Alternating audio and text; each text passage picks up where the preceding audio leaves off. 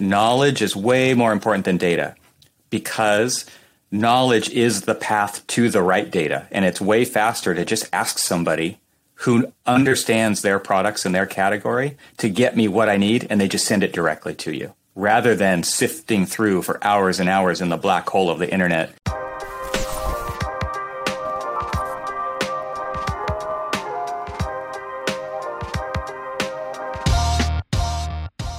Welcome to the Construction Disruption Podcast, where we uncover the future of building and remodeling. Join us as we explore an industry that is constantly evolving with new products, new designs, new practices, and new technologies. From builders to remodelers to executives, as well as those sometimes with completely outside perspectives. Each episode of Construction Disruption meets with forward thinkers as well as those in the know from the construction industry who share their unique insights. Construction Disruption is created and sponsored by Isaiah Industries, a manufacturer of specialty metal roofing systems and other building materials. I'm Todd Miller of Isaiah Industries, and my co host is Seth Heckeman, our sales manager. Our producer is Ryan Bell, and Ethan Young is here in a support role as well. So, I want to go off script a tiny bit here today, Seth, before we get started or as we get started. Um, here I am uh, surrounded. I'm kind of a on the young end, I always like to point out of baby boomers. I, I, don't really associate myself as a boomer much. I know you love calling me one. The, um, the only spectrum you're on the young end of at this point. Well, that's so. that's very true. yeah, that's very true. Uh, but so I'm kind of on the young end of spectrums, uh, uh, young end of boomers. I really am. Um, everyone surrounding me here today, uh, here at our place, is a, a millennial, uh, Generation Y, I guess. Um, so it's interesting. I'm surrounded by folks younger myself than myself, and you know what that means. That you're old. Yeah. That I'm old. That's exactly right. Um, but it also interestingly means I know a lot about all you guys. So I'm looking around here, and Ryan, I've known him since he was about three. I'm sure he doesn't even remember me. Um, I've known Ethan since he was six. I've known you since you were probably 10. So I know a lot about you guys. In fact, I want to share something that I know about Seth that he probably doesn't share very often. Um, share with everybody. Seth used to play the bassoon. Um, he was a very good bassoon player. Um, he wanted to play the bassoon in the marching band, but that double reed kept jamming into his palate with every step. So, but he's a bassoon player, and that would you like to tell us about that? Um, old man, I think you're confusing this with the time you were called a buffoon. So, oh, oh, okay. yeah, yeah, you might be right. You may be right on that. I do forget these things. okay, no bassoon. Never mind. Um, anyway, and this this is now the dad joke edition of the construction disruption podcast. There we go. We're, we're, starting off with two truths and a lie. yeah, there you go. Good stuff. Well, our guest today is Evan Troxel, um, a great leader from the architectural world. Uh, Seth, I'm curious. Um, we get a lot of architectural drawings in here, and you know you've seen a lot in your years here. You ever seen the architectural drawings that kind of challenge you? a few, absolutely. So a lot to a lot to get your head around, but uh, it's it's always fun. Um, you know, our business is mainly re-roofing, so it's kind of exciting when we're working with a project on the ground up, and especially uh, with forward thinking architects who are doing new and innovative things and uh, creative designs, it, it does add a fun dynamic to the project. I know I love it. I love seeing some of the great new designs, and it's amazing how over the years I've seen the designs. We're working primarily with residential stuff, of course, but um, how I've seen the design trends change even over the years of my career, and that's uh, always fascinated me um, quite a bit. So it's really fun for me, actually, Evan, to have you here today because I think I might have mentioned this to you. You share the same first name with my son, um, who uh, shout out for him. His birthday is this weekend, so we'll actually get to go see him. Um, Got to say, the only reason my son got the name Evan, though, was I was insistent on a name that either had a V or a Z in it. I just wanted that hard consonant last letter of the alphabet sound. And my wife simply wasn't going for Ezekiel or Zebediah, so we ended up with Evan, was how we ended there. Uh, but to introduce him, Evan Troxel is a California licensed architect, um, receiving his degree from California State Polytechnic University in 1997. Um, Evan himself is absolutely no stranger to podcasting, um, hosting ArchiSpeak since 2013, uh, which is a podcast that discusses all things related to architecture and design. Um, and then, not able to get enough of this glamorous world of podcasting, um, he started a second podcast, TRXL, in 2020, uh, which talks specifically about technology and the architectural profession. Um, he was also a principal with HMC Architects in Ontario, California for many years, and uh, currently he is the archi- architectural community uh, director for TECT, T E C T, an app that provides architects, engineers, and specifiers with real time access to product information and experts, which we're going to hear more about that, and I'm excited to hear more about it. Um, Evan, thank you so much for joining us today on Construction Disruption. It's a pleasure to have you here. Yeah, my pleasure as well. Thanks for the invitation. I'm looking forward to the conversation. Sounds good. Well, before we get too far into the weeds and muck of witty conversation, I have to ask, um, what attracted you to architecture as a career choice? I mean, is that something you always knew you wanted to pursue? I, it's something I hear sometimes kids say. Is that kind of who you were? Yeah, totally. Uh, you know, you always, in my line of work, especially in the podcasting where you kind of hear a lot of origin stories from different architects, it was always Legos, always oh, Legos. Oh, wow. I think um, for me, I think it was actually not as much Legos. I was always very much into art and drawing, kind of technical drawing, I would say, more than just you know artistic drawing for if wow. you don't want to make a distinction but uh, you know so i always had like a grid a piece of grid paper and i was always drawing on that um, funny enough when i went to architecture school one of the one of the first kind of aha moments I had was when the professor said, you know, they did a disservice to you in kindergarten when they taught you how to color inside the lines.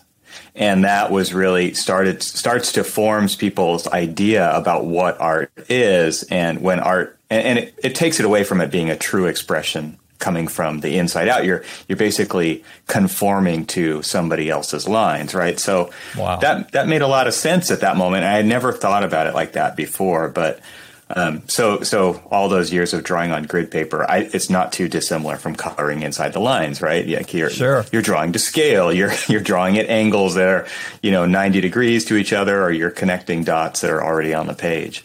Um, but I remember sitting in the front yard of our house in Tahoe and playing stacking rocks and building Flintstone houses, you know, for, for lack of a, a better term. And for those of you who know who the Flintstones are, and uh, also just constantly remodeling the house like it was a project house. And so my parents bought it new. We did additions, we did remodels, and I learned how to use tools. And we were very much do it yourselfer.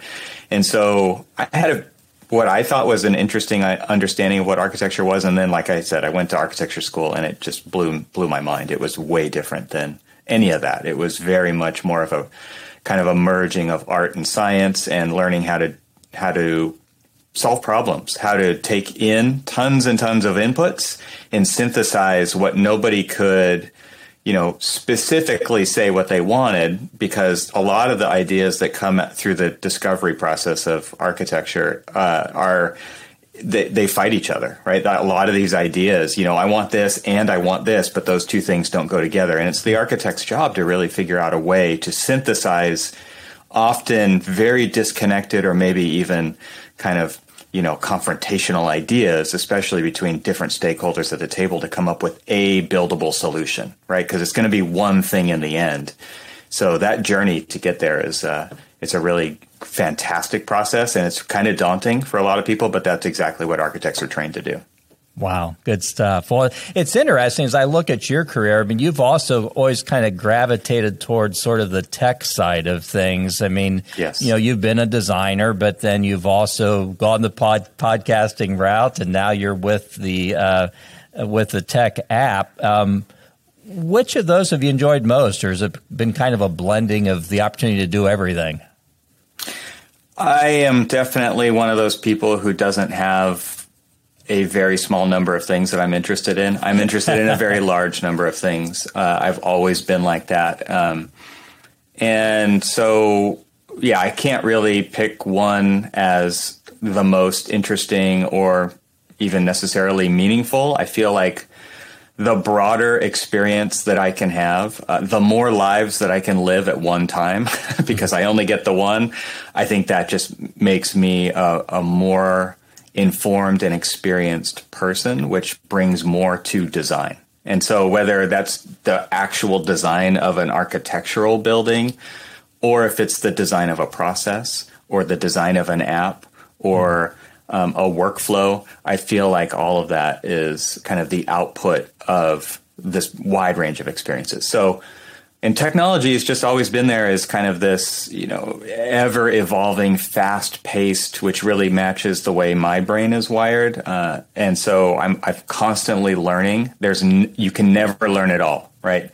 It's like try opening Photoshop and learning what all the, you don't, you learn like 10% of what the, the tools are that you and you use them all the time uh, same thing for revit same thing for autocad or any other architectural or surrounding program out there it's like you need to know enough to get the stuff done but there's always more to learn. There's way more out there that you could always just go down a different direction and, and pique your curiosity in some other way. So wow. it's hard to explain i guess but it's it's all influencing me uh, very cool. I love that that line. Live as many lives in this one life as as we can. So keeps yeah. things interesting, and I, I love that problem solving perspective too. I'm curious when you uh, that synthesization synthesis Whoa, of, the, what, of the problem.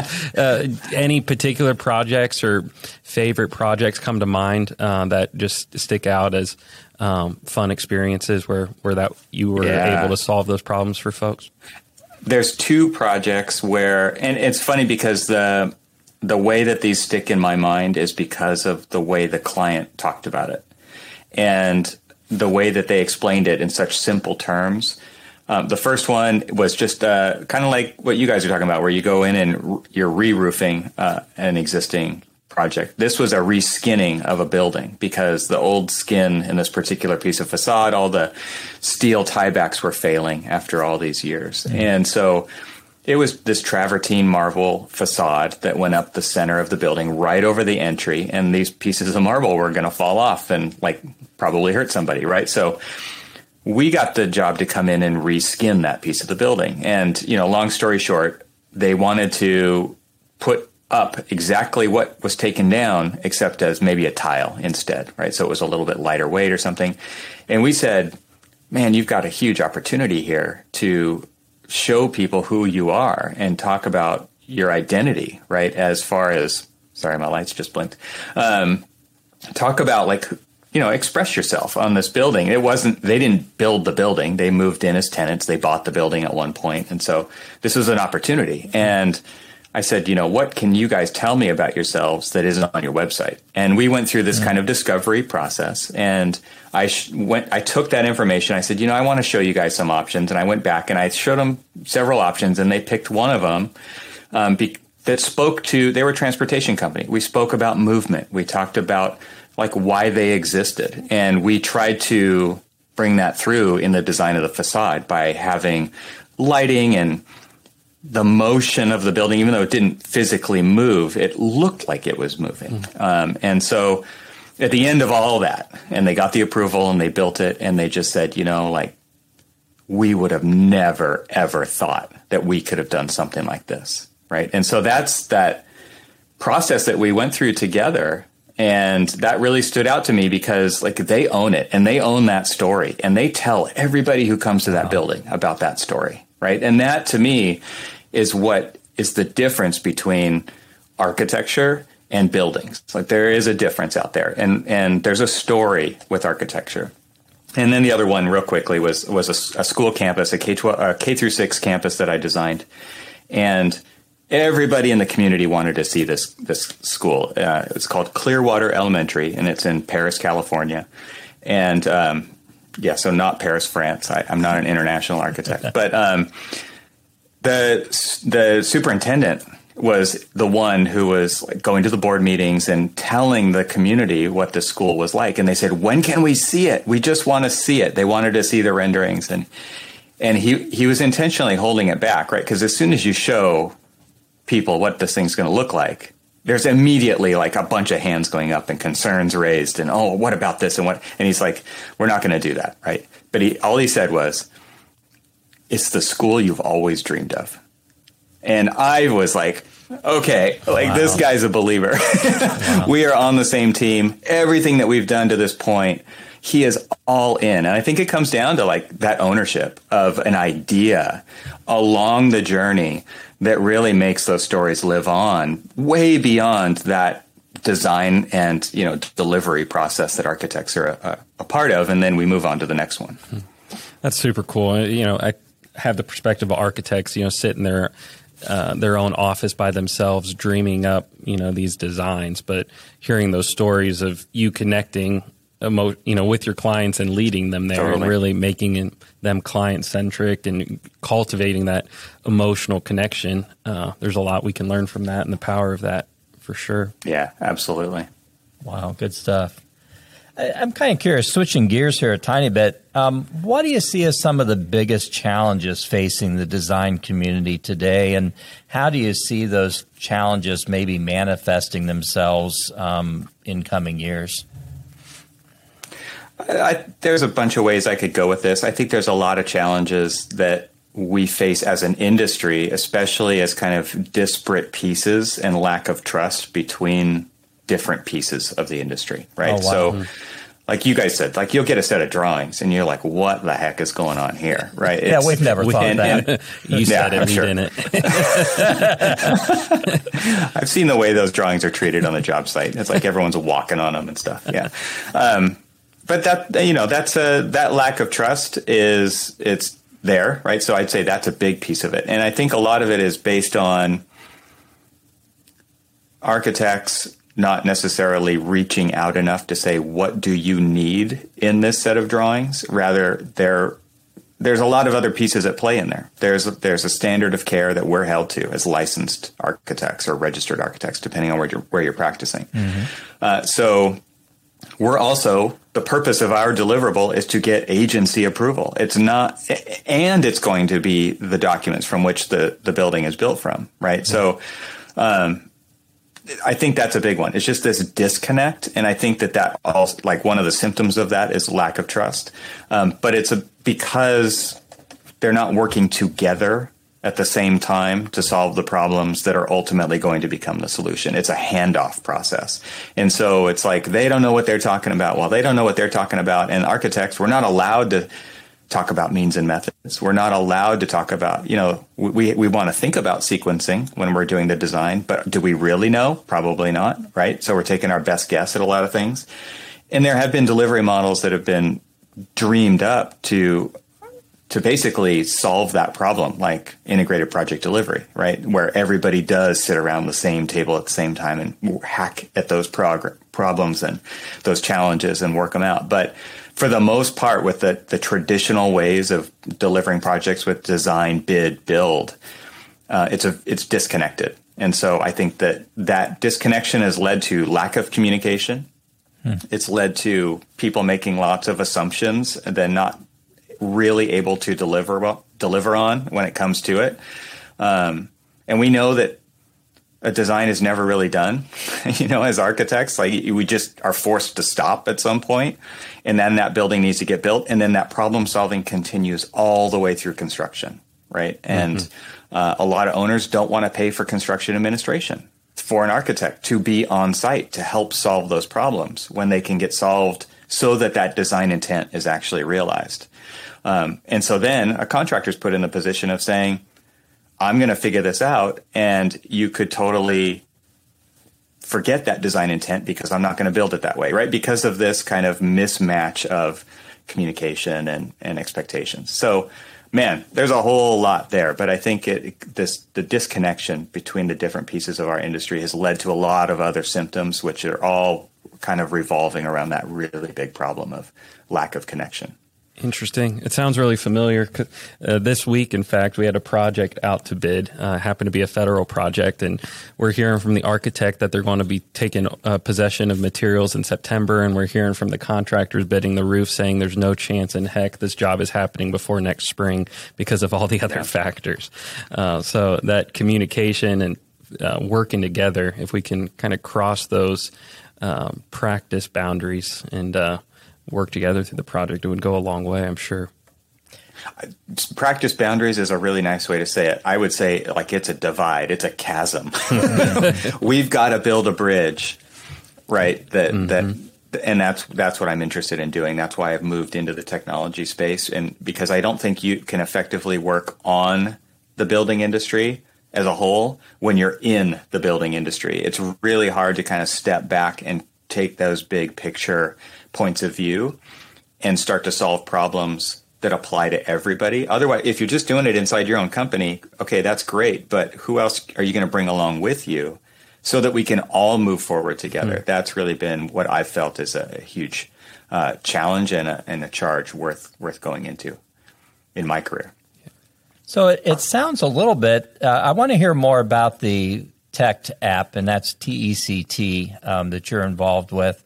It, it sounds a little bit like that was partly an attempt to try to bring you know product suppliers and the design community and contractors closer together. Am I correct? And can you tell us a little totally. bit about that? Yeah, TECT is a it's a platform. Like we've all seen how platforms on the internet are are kind of creating a place for those communities to come together, right? And participation is key. So we have a, what we call a two-sided community, right? We've got both sides at the table, manufacturers and architects, the design profession, let's call mm-hmm. it, not just specifically architects. Uh, and really, the, our goal is just to facilitate communication because that, again, like going back to that, you know, what we're disconnected. Um, and I think, you know, as competition has gotten more fierce as logistics have gotten more difficult and supply chain and on the manufacturer side those are those are huge constraints. Um, the way that manufacturers sell to contractors is and should be completely different than how they sell to design professionals. I mean something just to make it easy to understand uh, a lot of building product manufacturer sales reps sell to architects but architects don't buy anything, right? The light bulb just goes off. Oh, yeah. Like we specify it. It's important to get that information early in the design process so that decisions can be made in the best, most efficient way possible. And then that design intent ultimately can be realized if that's happened, if there's not these last minute 11th hour changes happening on the job site, right? So the more informed we can get architects and design teams early in the process by getting interactive with the supply side, that's fantastic. But you also have to stop selling to architects because they're not buying. You just have to provide what they need when they need it, answer the questions. And through that process, we feel like we are in the right place to develop trust over the long term so that there can be relationships. Because what I really want as a designer is I want a go to person that I can call and say, hey, what's the answer? And even if it's not your product, you should have enough information, you know, hopefully it is, but if you don't, point me in the right direction and smooth out my path. And I'm going to come back to you again and again and again because we are starting a relationship over the long haul. So that's our goal with TECT. Very cool. So that relationship and communication is that uh, those principles and values is that really what separates it from some of the other products out there like uh, ARCAT or some of these other just online libraries of random spec sheets and things? Yeah, great question. We are not a product directory and we are not a catalog of any type. We are a place for to connect the dots between we say we're the shortest path between questions and answers. Hmm. And that answer is in a person's head, right? Because we, we distinguish between knowledge and data data is what you're talking about, right? Data is a PDF. It's mm-hmm. probably an outdated PDF, right? That's uh, it's and the detail I'm looking for is in page 38 of the 300 page PDF, and it's really hard for me to find. Every manufacturer's website is different. Uh, a lot of times, if I just want to talk to somebody, I got to fill out a I got to give up my privacy by filling out a form to even get a callback. And then they want to know what the project is and where it's located so that they can, you know, do everything that they can to get inside the spec. Like that process, that's totally broken as far as we're concerned.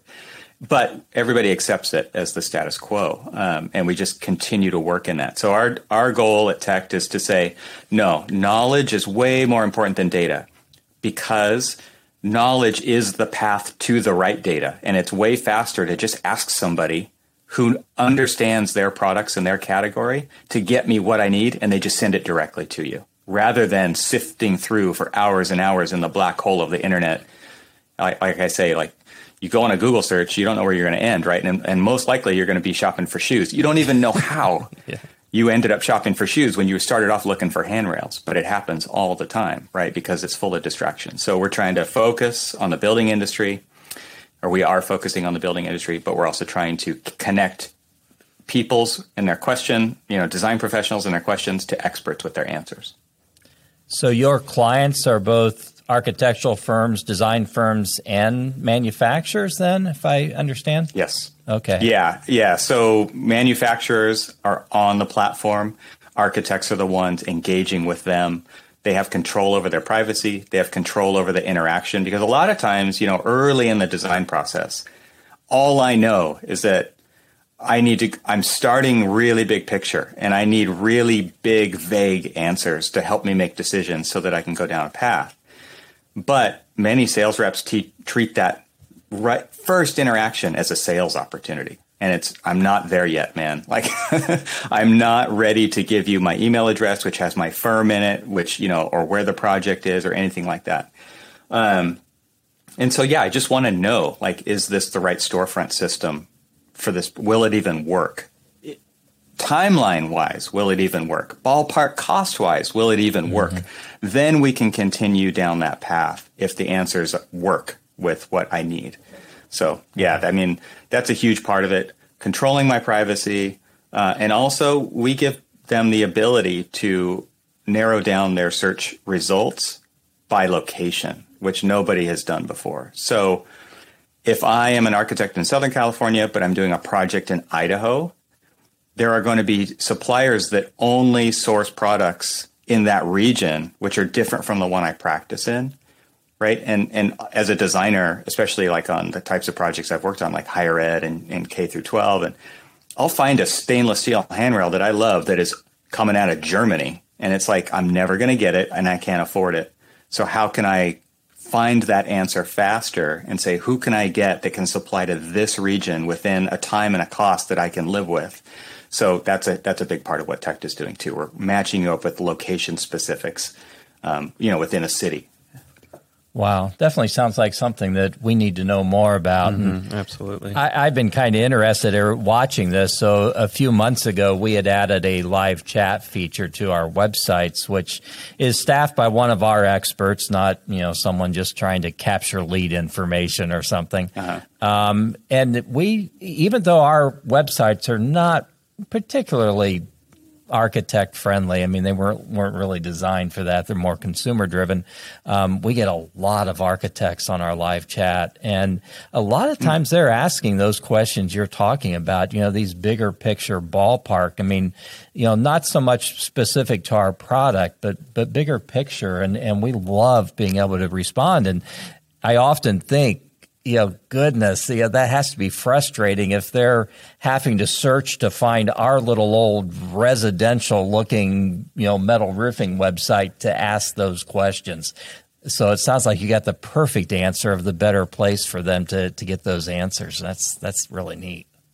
Yeah, and how many times have you guys it's not that you're wasting your time, but that's a good way to frame it. Is how many times have you fielded questions that ultimately your product will never make it into oh, their sure. project. Right. All the time, right? And so we also feel like we can save everybody time. Like we're not just saving the design professional time by connecting them with the right person immediately. We're saving your time too because you're not because of the regional match that we're making. Mm-hmm. You're going to be t- we want you to get 90% of the calls in your region, which is going to lead to more sales, right? Mm-hmm. So that's a huge goal of ours uh, and we feel like that's what really sets us apart as well. Wow, I'll be anxious to learn, follow up, and learn learn more about that. Happy to, yeah. yeah. It's it's it's a it's been really great, and we've had a fantastic response. Awesome. So, was this something you developed and designed, or or?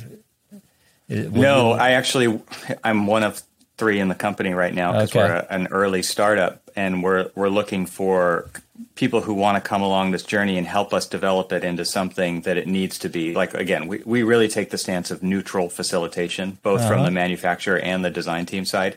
But my boss is the co-founder of the company, and it's his lifelong journey of you know he spent a decade working for a global product manufacturer. He owned his own global product manufacturing company. He's also an architect. So we we feel like you know you talked about generations earlier, right? I'm a I'm a I'm very much a Gen Xer, right? And Gen X is the bridge. It is the bridge generation between the millennials and the boomers, and like sure. all of these different generations operate within the same firm of architects, right? There's five generations in the firm that I recently left. So how do we communicate just amongst ourselves? Like that's always been something that I've really taken on to be one of the main charges in my career. It's just bridging that communication in our own silo. Um, so that's what now I, am taking to the rest of the world. And and I felt like well, this is a worthy challenge. Like this isn't a real sexy challenge, right? We're connecting design side to the supply side. But uh, but man, it needs to happen, and we really see this as a long, long, you know, we call it three lifetimes, not three generations, but three lifetime project, and we want to get it set off on the right foot. So that's uh-huh. we're starting here. I love it, and and so appropriate for for our podcast because that's the exact things we want to talk about. Is what does construction look like in the future? And this sounds yeah. perfect. Yeah. You know, it's, it's going to be better. That's our goal. that's great goal one of the biggest challenges that you know we see out there right now in construction, of course, is the shortage of labor um, in the construction industry. And you know, frankly, I don't really see it getting any better. I mean, people for years said, well, it's because unemployment is so low. And then suddenly unemployment was skyrocketed high, and we still didn't have enough people out there. I'm just kind of curious, what, how, what does the design community feel about that shortage, and, and how do you see that as something that you have to respond to or, or you have to figure out how to deal with also because it impacts you too? Yeah, so the lab, the skilled labor shortage is is a huge challenge, right? And and it's not new. I mean, this is what obviously we've gone through decades now where knowledge work is deemed more of a utility for people than you know, the blue collar work, just right. to label it that. And and you know, skilled tradesmen. Um, and and coming from a a family of building stuff ourselves, I don't really understand why, but I don't know why people want to sit at a desk all day long, every day, or sit in a cube all day long, every day, and not work with their hands. And I think a lot of architects are left short-handed without that experience of knowing how things go together. Um, but it's true, a lot of them don't, uh, and and I think that's something that we always have to keep in mind is that the architecture that we design not only is it for people right? It's not for advertising. It's not to go on the cover of the magazine. Like those are side effects of um, maybe that final outcome if mm-hmm. you're lucky. But it's for people, and it is also built by hand, right? And so that is a a really important thing to always remember. So I personally, I don't know how you solve this problem other than it has to happen in the education realm of putting importance back on doing things by hand or the importance of making things. Um, and as a maker myself, I really believe in that. We also deal with that on the knowledge work side of things, right? Like there is not enough people, there are not enough people to fill the positions that are needed to do the projects that need to be done. Um, especially with, you know, the coming, uh, housing issues that are, you know, projections for 2050. I think it's like we need to build a city the size of New York City every five weeks for the next 33 years. It's incredible how much wow. building, like, there's never been more of a demand than there is right now mm. for the built environment. Um, and that's just really regarding housing. So, and and it needs to be not. I don't even want to just say affordable housing, but you know, like accessible housing, right? So, um, architects have kind of always, you know, on a little bit of a tangent, fallen on the exclusive elite side of that, and man, like look what how much business we're leaving on the table with that business model. If you really need 99% of the work that you do to be reproducible at scale and quickly, um, there's a lot of opportunity out there to innovate in that realm and make that stuff happen. But you know, we, like I said, we can't we can't hire fast enough. You guys can't even find the people to do it, and so I think that's why we're seeing so much innovation happening around robotics and things like that. Is people are trying to solve that problem in other ways because I don't know how you attract people to that other than I mean, the salaries can be pretty incredible on the construction side of things, right? Mm-hmm. I mean, mm-hmm. I had to hi- hire a plumber to come out and clean my drain, man, and it was like 20 minutes for 90 bucks. It's like you can't really compete with that. Yeah. when you need them, you need them, you know, and and it's like, you know, you can work half a day and make as much money as I do sitting at a computer, you know, more than full time. So it's pretty incredible. I just don't think it gets framed that way to a lot of people who are right. trying to pick a career and identify as something in their future early on. It's it's a conundrum that we're in for sure. Very interesting. Yeah, I'm just curious. You you keep talking about doing the satisfaction that comes from doing something with your hands and building. Are you still a yeah. DIYer around your place, or how does that manifest for oh, you? Oh yeah, yeah, totally, totally. Yeah, I I've this lab just right finished up a deck project in the backyard. You know, uh, and it's got the fire pit and the trellis, and I I learned how to weld about a decade ago, so I do everything I can, possibly can myself. And it's partly because I'm a, a little bit of a cheapskate, but also like like there's a labor shortage. How am I going to find somebody to do what I want to be done on a schedule that makes sense for a cost that makes sense for me? So it's my wife warned me, you got to hire someone to do this, and I didn't listen. So I did end up doing it myself, and it was a lot of hard work. So very cool. But I do. I get a lot of satisfaction out of the final product. I mean, it's really rewarding. So when you're involved with those projects, I mean, you're sometimes using products manufactured by by companies like us. And I know I've had a couple little projects at my house recently, and you know, I'm following these instructions. And actually, some of them I've been very impressed by. They do a nice job, but. Just curious on any particular areas where you feel manufacturers are kind of missing the boat or ways that manufacturers could be better in terms of facilitating um, good construction out there? Uh, you know, I think a lot of manufacturers are just struggling to get noticed, right? And there's a mm. lot of innovation happening, but at the same time, manufacturers don't speculate on what designers might want. They don't make products hoping that somebody's going to buy them that are innovative. They make stuff that they know is going to have a market. More, more responsive. I mean, if you're in a, in the manufacturing business, like you're probably millions to tens of millions of dollars in, right? Like sure. that's just the the lowest barrier to entry. Right. So you're serious, right? And you've got to make products that people are going to use. So I think there's a big opportunity, a missed opportunity because designers want to innovate on their designs and that therefore means that they need to innovate with products and assemblies. Um, I think I, want to key in on that word assemblies real quick because architects think in assemblies as we're designing. I don't think of all the layers in a wall. I think of a wall, right? I don't think of all the layers in a ceiling. I think of a ceiling or structure or whatever those different assemblies or systems are. And so I think something that manufacturers could do better would be uh, number one, start serving architects instead of selling to them right? I think that's a big one. By serving architects, you will generate relationships and then you will have this two-way communication and you will innovate things together. And I think that is that would be an amazing hmm. vision of a future yeah, is for you, that to happen. You don't see But I also happen. yeah, you don't see that very much. Um, I also think though that manufacturers need to branch out of their product silo, not just into their category, but into that assembly type of a thinking and really start reaching across the aisle to other manufacturers that are commonly found in their assemblies to pull that data and that knowledge together so that when an architect or a design professional has a question, somebody can say, here it is and it solves like five of the questions that you had. Because i think a lot of times manufacturers are thinking it's about my product right now and architects and designers are thinking no i've got 300 in this project you're just my five minutes right now right? You're not everything to me.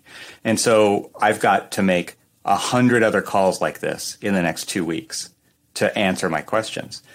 Um, because let's face it uh, there are two categories that architects and designers fit into for the most part. They either reuse what they've always used before because they've spent this ama- crazy amount of time figuring all that stuff out and they don't have time to do that over and over again, or they go on this black hole of a search when they want to find something new.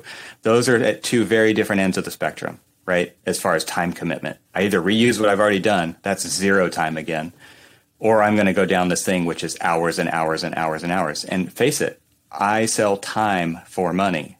That's it, right? So the less time I can spend, the more profitable I'm going to be. So if manufacturers can solve some of those problems, anticipate, I always tell my kids, man, it would be awesome if you can anticipate what I'm going to need next, right? Like, like a surgeon and a and an apprentice in a in a surgery room. It's like mm-hmm. the doctor holds their hand out and the apprentice puts what they need into their hand when they need it because they anticipate they know what's going to happen next and i tell my kids that too if we're cooking something like in the kitchen what's coming next you know we've made this before right so trying mm-hmm. to get them i want manufacturers to do that for me and say okay i do the the exterior plaster but you also need to know these other five answers to these other five questions because we get them all the time so mm-hmm. be proactive about connecting the dots and anticipating before that architect even shows up, oh my gosh, you're going to start building that relationship so much faster. And serving them is going to lead to amazing sales in the future. Interesting. I went to a seminar once on on working with architects, and my biggest takeaway that I, I've been preaching around here in the years since was they really encourage become the product category expert and, and their go to, not just on your product, but for us, it's all of roofing uh, and yeah. just position yourself in that relationship as a resource. And it sounds very similar to what you're saying.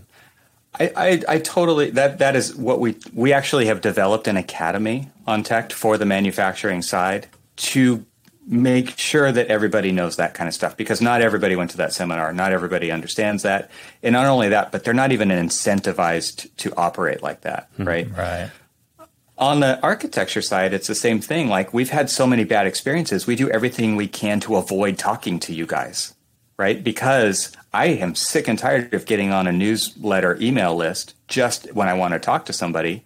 I'm tired of being sold to. I'm never buying. It's and so there's because of all those bad experiences. I'm ne- I'm doing everything I can to find the information out on your website and not talk to you when they you have the answers that I need. So there's there's a lot to do here. There's a lot of work to do, and it's a we got to kind of reset the mindset of both sides of the table so that it works. Wow, good stuff. Yeah, I it's know good. It is a great challenge. Yeah, I know that as a manufacturer, you know, when I think about construction going forward, I mean, I'm thinking about things like energy efficiency and sustainability. I think about the labor shortage increasingly I'm thinking about the infamous red list of chemicals that you know can't be used as well.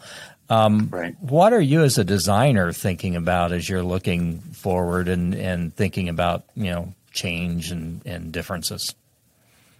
Uh, I think some a few keyword kind of buzzwords come to mind. Uh, resiliency is a mm-hmm. big one. I mean, I live in California. California wildfires right. are devastating and yet we continue to build the same thing as just was lost right that doesn't make any sense to me right. so resiliency products that solve problems like fire resistance um, sustainability is a huge one uh, a lot of firms have signed up for the aia's 2030 challenge right? Uh, which is a, a huge milestone in carbon emission reduction and sustainability.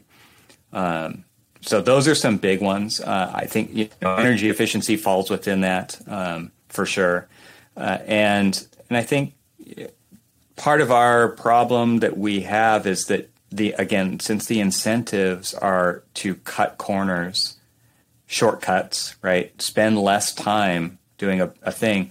We really have to find a way to work together behind the scenes as an industry so that we can solve those problems and get them into projects because it does lead to a better built environment in the future, a more resilient built environment, a more sustainable built environment in the future.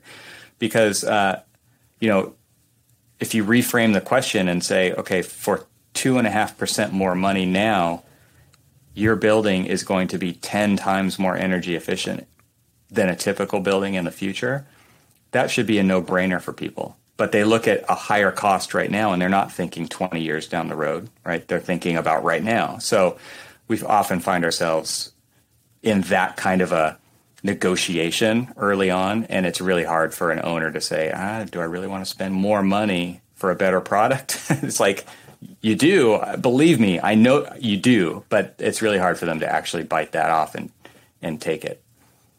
Interesting. Yeah. So, so let's say I'm a contractor or a building owner and I have some outside the box idea for a, a building design. How do I best help my designer, my architect understand that? How, how, how's that relationship best happen?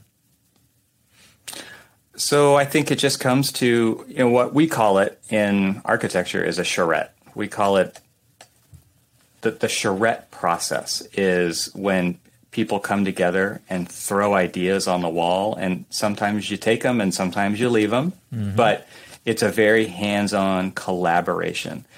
And what's interesting to me, we actually just put this stat up on our website. We've been doing a lot of research. We've been digging into the American Institute of Architects research that they've been conducting. Um, they call it uh, the architect's journey. Uh, it's also heavily around the building product manufacturing side of things, but I think it's 87% of architects want collaboration with the building product manufacturers, mm. But two out of three of them on the architect side don't do it because of all these bad experiences in the yeah. past, right?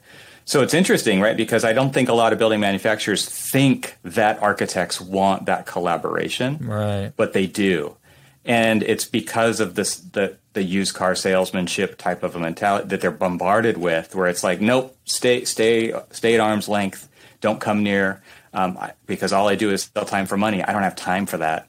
Um, that that you, you, can't get this pushback. So I think you know it's kind of what can a manufacturer or what can a builder do to get in early with and collaborate on a project is to really you got to do that hard work of just reaching out and following up and building a relationship so that when it's time to collaborate, it's like, yeah, let's sit around the table with some napkins, you know, and sketch out some ideas. And I think that architects love doing that. They will do that any time of the day or any time of the night. Like that's what they live for. Yeah. Are those those trace paper and napkin sketches, and uh, kind of a, a just change the approach. And early is better for sure. How uh, so so I talk a lot. If you, if you, spend much time with me, you see me talk about what I call the HGTV culture, and I I don't necessarily yeah. always say it in a real favorable way. Um, I'm, right kind of kind of curious, you know, what your feelings are, how that has impacted client expectations, and how you you deal with that sort of, you know, hey, I can fix this up for a dollar ninety nine and have it look amazing in two hours. It's a it's a plague, uh, and what I've what I've called it in the past is a, a drive-through design mentality, yeah. where it's like you know a customer is going through the drive-through, which is your client. They're treating you like a fast food restaurant, and they're saying, "Okay, I'm going to order, I'm going to order what I want." And what what you know, I think a lot of architects' nightmares when that when that person shows up with a 3D model or something that they've already designed, and I'm using my famous invisible podcast air quotes um, because that's what architects are, des- are trained to do is to to ask open questions and synthesize something out of that not just take somebody else's design and then be, be a drafting service right. for that right no let's work through and let's make this work so it fits you like a glove uh, that that is kind of the ultimate experience of, of working with an architect i think but um, that drive-through mentality is I'm going to order. And then I pull up to window number one and I want my food and I don't want to pay for it until window number two, but I really treat it like it's that fast. And, and that is what HGTV has done to the architectural profession, the design profession. I think it looks great from 30 feet away, but man, if you get close to one of those paint jobs, it's full of drips and cracks and runs right. and and it looks terrible. Uh, and and it has really messed with expectations of what not only what the design process is like, because it looks terrible to me. That design process looks terrible. It's like uh, it's nothing that I would want to be a part of. Uh, and and not only that, but the outcome, you know, is cheap and flimsy, and it's not going to stand the test of time. It's not durable. It's not meaningful as far as a space goes, and what space can do for you and for your well-being and for your contribution back to your community or society because of the well-being that it provides you. I mean, those are the kinds of things that architecture can do for people that is not something that is easy to fit into a checklist, right? It's like mental health. Mental health has a lot to do with the environment that you're in most of the day. 90% of your day is spent inside of a building but it can affect your mental health. And because it can affect your mental health positively or negatively, then it affects how you contribute back to your community and to society or to your family, right? So um, you're not going to get that on a checklist, but it is an outcome that happens by by being a part of a, the, a good built environment. So, man, uh, can we nail it all on HGTV? we could try. I grew up watching This Old House, and I have really great nostalgic kind of sure. thoughts and feelings about This Old House because they're, and you know, like they're going to spend a whole episode on putting these legs on a table, right? They're not going to design right. a whole four bedroom apartment and ha- show you the outcome in 42 minutes, right? Yeah. So uh, it's a very different world. Yeah. I'm, I'm curious too. A, a, term that you know we first became exposed to a couple years ago was this idea of value engineering. I'm curious for your thoughts on that because to me it just always looks like uh, simply a way maybe for a contractor to to benefit and take a project out of spec and perhaps completely jeopardize the project in the process. But I'm kind of curious to hear what your thoughts are on it. Those are dirty words. That's the way I look we, at it too. Yeah, it's uh, there. It, value engineering is neither valuable nor is it engineering, right? It's cost cutting, is yeah, what it is, exactly. and it's usually swapping out something in the eleventh hour for something cheaper, which costs the design professional a lot of time and money to go back and readdress because it, it has a ripple effect. Like right. there's no way around it. You can't swap out something that costs half the price or less for another material or, or component and keep everything else around it the same. It just doesn't work like that. And so now all the details have to be reworked. Um, it's a painful, painful process. Yeah. And so again, like getting back to how do you solve that is getting these people to the table early so that we are making informed decisions and setting expectations up front. Can we cover all of the supply chain issues that pop up in two years or all the logistics or the cost of commodities or no, we can't but may, can we be within 50% of ballpark costs? That would be fantastic, right?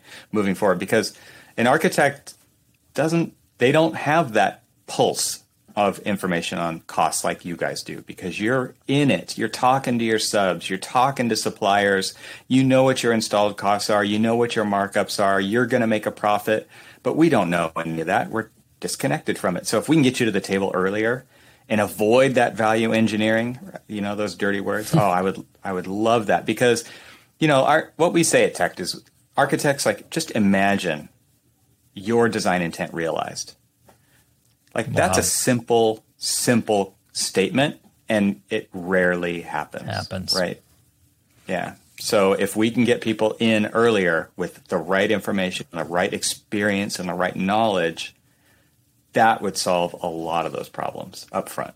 And we would never have to worry about them. We could spend our time doing better things. yeah. So it's obvious you're incredibly passionate about this whole process and making this better, and the work that you're doing at TECT. Is that is that really what's driving it? That you're firsthand experiences of having that design intent go out the window and, and the, the, maybe the twice yeah. that you did see it fulfilled and wanting to get that more frequently? You know, I, I've been incredibly lucky at like the last like major project I worked on. It was a 122,000 square foot, three story math and science building at a community college in Huntington Beach. It was over budget. And the client said, This is what we want. Like, we're going to raise the budget. And like that never happened. Right. right. Uh, so, so that was an incredible experience uh, because they understood that as they changed the scope, the cost changed, and they were willing to do that, right? Um, and our contractor was amazing. Like the construction company did an amazing job. It was super inclusive for everybody the whole way through. Um, so I have had those painful experiences of VE, like no doubt.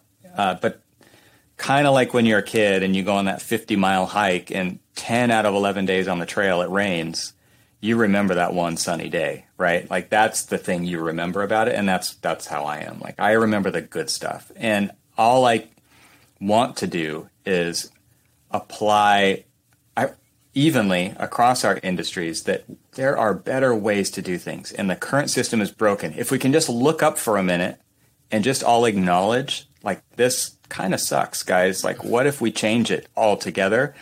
That for me would just be a phenomenal experience and impact to have on our industry. And that's that's what gets me up in the in the morning is working on that bigger problem of how can we make it better for everybody for the long term? And I'm not you know, I think a lot of tech startups are in it to just get purchased by another bigger company. Like we're not in it for that. We're in it to solve these bigger issues for our industries um, and our profession. So that's that's why I'm doing it. I'm not doing it because I have the the band-aids and the scars but i mean they're they're there and i can speak to them which i think is great experience but without those experiences i wouldn't be who i am mm-hmm. and i probably maybe wouldn't have as much fire for this but um but those aren't the things that, that are the most memorable about the career and the, the vision that I have for where we can go together.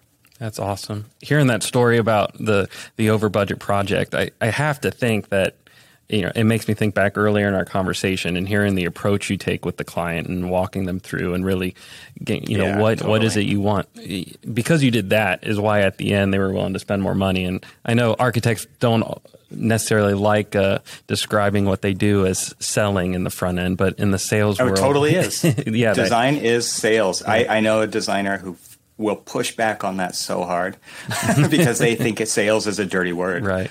But it's not, right? Like that. That's what it is, uh, and it's uh, you want to make it emotional because then it's memorable and that's what matters to people and if it just comes down to check boxes and budgets and numbers like that's not memorable and and it's people can disconnect from that and make uh, make decisions that aren't necessarily best for the outcomes of the project. So I think for us, the challenge that any architect has is to are they going to compromise before it even leaves the building on those types of things? Or are you going to say no this is the right solution. Let's present it to the client and tell them why it's the right solution and how much it costs because of that and let them decide. Like actually trust them to make the right, whatever that is for them, the right decision for them based on this information instead of compromising that before it even leaves the drawing board, mm-hmm. I think mm-hmm. is that's an internal struggle that a lot of architects have. And I hope more of them will take the risk involved with presenting those ideas and really helping people understand. So at least they can make their own decision on whether they want to go with it or not and spend more money or spend less money. I don't know, you know, that's not for me to decide. It's your money. Yep. Right? So yeah. you got to think long term too as a client about what you want those outcomes to be. And typically, like on the projects I'm working on, it's not like they're my my client, but what we're really talking about is our clients' clients who are actually going to be the users of the building. It's not that middle layer of administration that's ever going to be in there, right? That sure. they're making these decisions. So we try to frame it like that too. Imagine yourself as the student, the day in the life of that student and what they're going to experience for their single singular university educational experience for the rest of their life, right? And so it's those kinds of things that you kind of have to have that empathetic, you know, put your feet in their shoes kind of a, a point of view when you're presenting this stuff and you know selling it as a designer. Right? Yeah, universal principles of emotional engagement and whatever you're presenting. So, right. interesting. Well, this has been fascinating. You have provided a huge amount of information and inspiration and ideas, I think, for people who are getting started in construction or in design. I mean, is there uh, is there anything else you'd like to add that we haven't covered um, that might be helpful, maybe to someone who is just starting out in our industry?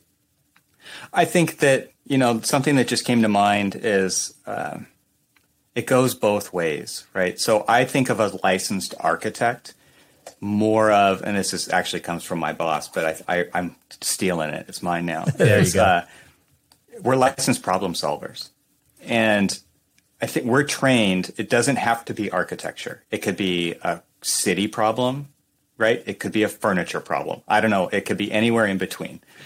But for contractors, building manufacturers, also to cross the gap and come to architects as problem solvers who are really good at what you know it's called design thinking and taking all those inputs and synthesizing it into a direction or an aspiration um, is something that they should be called to the table for to do much more often. Um, I think a lot of people use architects because they have to, because they don't understand what architects are really capable of. And you know, if you're doing a commercial building, especially, you've got to have an architect. But if you didn't have to use an architect, would you?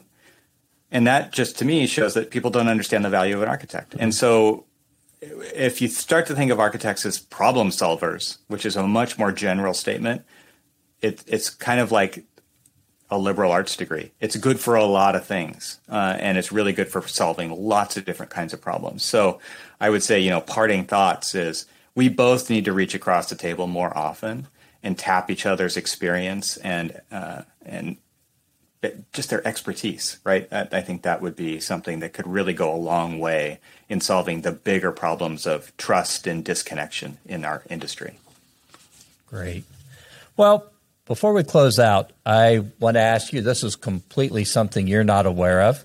Um, if you'd be willing to participate in our seven rapid fire questions, um, they are yeah. simple and painless and um, okay. maybe a little fun. Okay. I love it because I'm not I'm not normally in the guest seat on the podcast. this has to be this different is, for you. This is great. Yeah. okay, here we go. Dream car when you were growing up. Oh, Ford Cobra, Ford 27. Awesome. oh, I'm there with you. Yep. yep. What what surprises people about you? Um, that's a good question. I, I, you know, I'm an avid mountain biker. I have a YouTube channel dedicated to that, which is I I don't put videos out very often, but I love to go as fast as possible on a mountain bike. I think when people think of mountain biking, it looks painful, it looks difficult, you're going uphill. Like, yeah, that's true, but you earn those downhills by going up those hills. And I love, wow. like, kind of a risk taker when it comes to mountain biking and going really fast. I don't like sitting at a desk all the time and creating content. So. good, good stuff. Favorite toothpaste? Um, Tom's toothpaste. Yeah. I don't. It's uh, it's good for your teeth. There, that's all I know. My gotcha. wife buys it. what subject do you wish you knew more about? Oh my gosh, there's so many. Uh, thank God for YouTube because that's where the yeah. answers are. Um, good question. I right now it is uh, tuning suspension on a mountain bike. Okay. So it, it could be anything, any day. Perfect yeah, answer. Always something. How many books do you read or listen to a year? Oh, not many. That's a disappointment. I, the stack of books, you guys can't see it, but I'm surrounded I'm, by books. I'm more of a stacker love, than a reader. I understand. I would love to read, and I do listen to some books, but I think uh, I, I, consume content in a much more uh, disconnected, you know, content on Instagram, Twitter, uh, everywhere else instead. Like it's just that's what drives me. I, I love kind of like the of the moment kind of stuff. I listen to a lot more podcasts than I listen to books. Cool. I listen to a lot of podcasts. So, favorite meal. Uh, favorite meal is uh, Alaskan king crab for sure. Yeah. Delicious. I mean, it's not a whole meal, but I could just eat that. good, good stuff. Favorite uh, food, maybe. What's a pet peeve? Something that makes you crazy? You know, that's a great question. So there, there's probably a lot of my kids would be able to tell you exactly. I don't know. It's probably, um, yeah, I don't know. I can't. Yeah, we could we could catch that next There's time. many. There's many. I'm sure. Terrible. Well, this has been great. I've really enjoyed this and appreciate your time. Um, if someone wanted to connect with you, um, how would they best go about that? Um, you can follow me on Twitter at etroxel, E T R O X E L, and also on Instagram. And you can email me at evan at techt.com. I would love to get email from anybody who's listening. Great. And I uh, we'll, we will definitely be following up with you about TECT also. Mm-hmm. That sounds Absolutely. very meaningful to us. Yeah, I hope that it's a, a, compelling kind of vision of the future, even though, like I said, it's not a real sexy problem. It needs to be solved. It totally needs to be solved. Yeah. It could be so much better for everybody. So, um, very happy to speak with anybody who wants to talk more about uh, a better future together. Awesome. Well, thank you very much for being a guest today, Evan. We greatly appreciate it and have loved hearing from you, and I encourage everybody to check out uh, TECT and also check out Archispeak and TRXL's podcasts. Um, been great to visit with you today. Thanks so much for having me. It's been fantastic conversation. So that was pretty neat talking to Evan. I really enjoyed that. And, and it isn't very often, I don't think, that we as a manufacturer really have the opportunity to sit down and talk with an architect where we're not, you know, on some mission. I mean, either we're selling or they're trying to get information from us, but instead just to talk about that relationship um, between product suppliers, even contractors and architects. And I think a lot of the things Evan talked about, you know, really would apply to any of our contractor listeners out there as well. Um, everyone always talks about, gosh, I want to tap into architects. I'd like to get more exposure to architects. Um, but yet, I think so often their thought is, I just want to go in and sell them something. And yet, you know, here he is saying, that isn't really what we need or isn't what we want. And and sometimes if you try to do that to us too much, we're going to flat out try to avoid you. Um, so I thought that was neat. But you know, sitting in your seat as as sales manager of a manufacturer, um, what are some of the things you kind of heard Evan say that um, would be beneficial? You think to either to our own salespeople in the field or to contractors out there? Yeah, that stat about two thirds of architects have had horrible experiences with manufacturers. Got me thinking and make you know wondering about how we're doing things. And you know that idea of brainstorming collaboration sound w- sounds great would be awesome to reach that point. I don't it's going to be tough to dive into that uh, with a cold relationship and get someone uh, around a table and just um, into that type of conversation. So, you know, for me, I feel like we we need to understand when they come to us and we get that first opportunity to serve them and connect with them, get them the information they're looking for as painless as possible. So his his comment that manufacturers think they have a live one on the line that is, you know, super interested in your products and want to know everything no, we're researching 300 products and I've only got five minutes. So keeping that perspective and, you know, that, think about it. There's in the process of specifying everything from the door hinges to the roofing material to the toilet. So it's, you know, it's the whole spectrum of the building and, and making their life as easy as possible. But, you know, we can get, we can get them that information, but we can still begin that process of asking questions or at least offering um, additional support. And his his comments about thinking in assemblies, thinking holistically, you know, what we've been talking about for a while of being the subject matter expert. How can we uh, help them immediately, but and then also immediately offer ourselves up in an appropriate way of if there's other questions that at all touch our product and here's what we're the entire scope of what we're an expert on and can bring value if you need it and and then see where the conversation goes from there. But um, not just beat them over the head with a, a pitch uh, yeah. immediately or following up every three days and thinking the project has moved forward by a dramatic amount. It's, it's all a little tone deaf, probably. Yeah, that's good. It's yeah, it's awesome stuff to think about, and yeah, I, I'm I'll be anxious to go back and actually watch the podcast. Sometimes as I'm sitting here and I'm kind of anticipating and thinking, I don't hear every word, but you know, he had some great information there too. That you know, they would like to have relationships with manufacturers that became ongoing, not just transactional, um, and that you know looked to build and to improve and, and to grow. And I'd be anxious to go back and listen more to what he said there because uh, I think as a manufacturer that would be our dream also. But instead, we do oftentimes think of things as just being transactional, um, not okay this is one thing here that but but what can it lead to and where can this relationship grow? Absolutely. Ongoing opportunities. And if we are used on a project like you said we want to be involved early because right. there is expertise we can bring to the table of that is going to impact the design and rather trying to fight it out later on. And we can also learn from them. So these are some very creative innovative people um, that are probably looking for manufacturers to partner with who they actually think would uh, think similarly or be interested in such conversations. So how do we position ourselves for that? Yeah.